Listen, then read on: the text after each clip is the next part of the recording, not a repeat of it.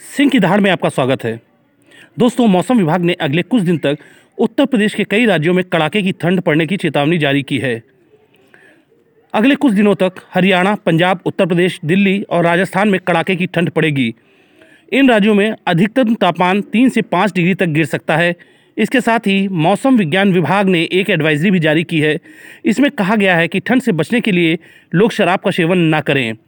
अब सवाल यह है कि आईएमडी ने अपनी इस एडवाइजरी में कहा क्या है? ठंड के इस मौसम में शराब से क्या कनेक्शन है? शराब हमारे शरीर का तापमान कैसे कम करती है? इससे बचने के लिए हमें क्या करना होगा? आइए जानते हैं। आईएमडी ने अपनी एडवाइजरी में कहा है कि शीतलहर के दौरान फ्लू जुखाम नाक से खून निकलने जैसी परेशानियाँ हो सकती हैं। जिन लोगों को इस तरीके की परेशानी पहले से ही हैं ठंड बढ़ने के साथ उनकी परेशानियाँ और बढ़ेंगी।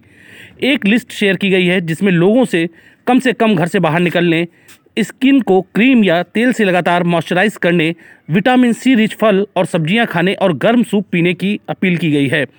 साथ ही शराब के सेवन से बचने को भी कहा गया है। बहुत से लोगों को ऐसा लगता है कि शराब पीने से गर्मी आ जाती है, लेकिन आईएमडी और हेल्थ एक्सपर्ट्स का कहना है कि शराब पीने से बॉडी का टेम्परेचर कम हो जाता है। इसके साथ ही आपके शरीर की इम्यूनिटी पर भी शराब असर डालती है। शरीर का तापमान गिरने से हाइपोथर्मिया का खतरा भी बढ़ जाता है। ये एक ऐसी स्थिति होती है जब शरीर के अंदर की हीट बनने से पहले ही खत्म होने लगती है। जिसे भी हाइपोथर्मिया है, उसके शरीर में कपकपी महसूस होती है, सांस लेने में तकलीफ़ होती है, शरीर ठंडा पड़ने लगता है। शराब वासोडाइलेटर होती है, यानी ये शरीर में बहने वाले खून को पतला कर देती है, साथ ही ब्लड वेसल्स को खोल देती है। शराब पीने के बाद स्किन की सतह पर खून की मात्रा बढ़ जाती है, इसकी वजह से शराब पीने वाले को गर्मी का एहसास होता है। इसी कारण से नशा चढ़ने पर शराब पीने वाला शख्स झूमता हुआ दिखाई देता है।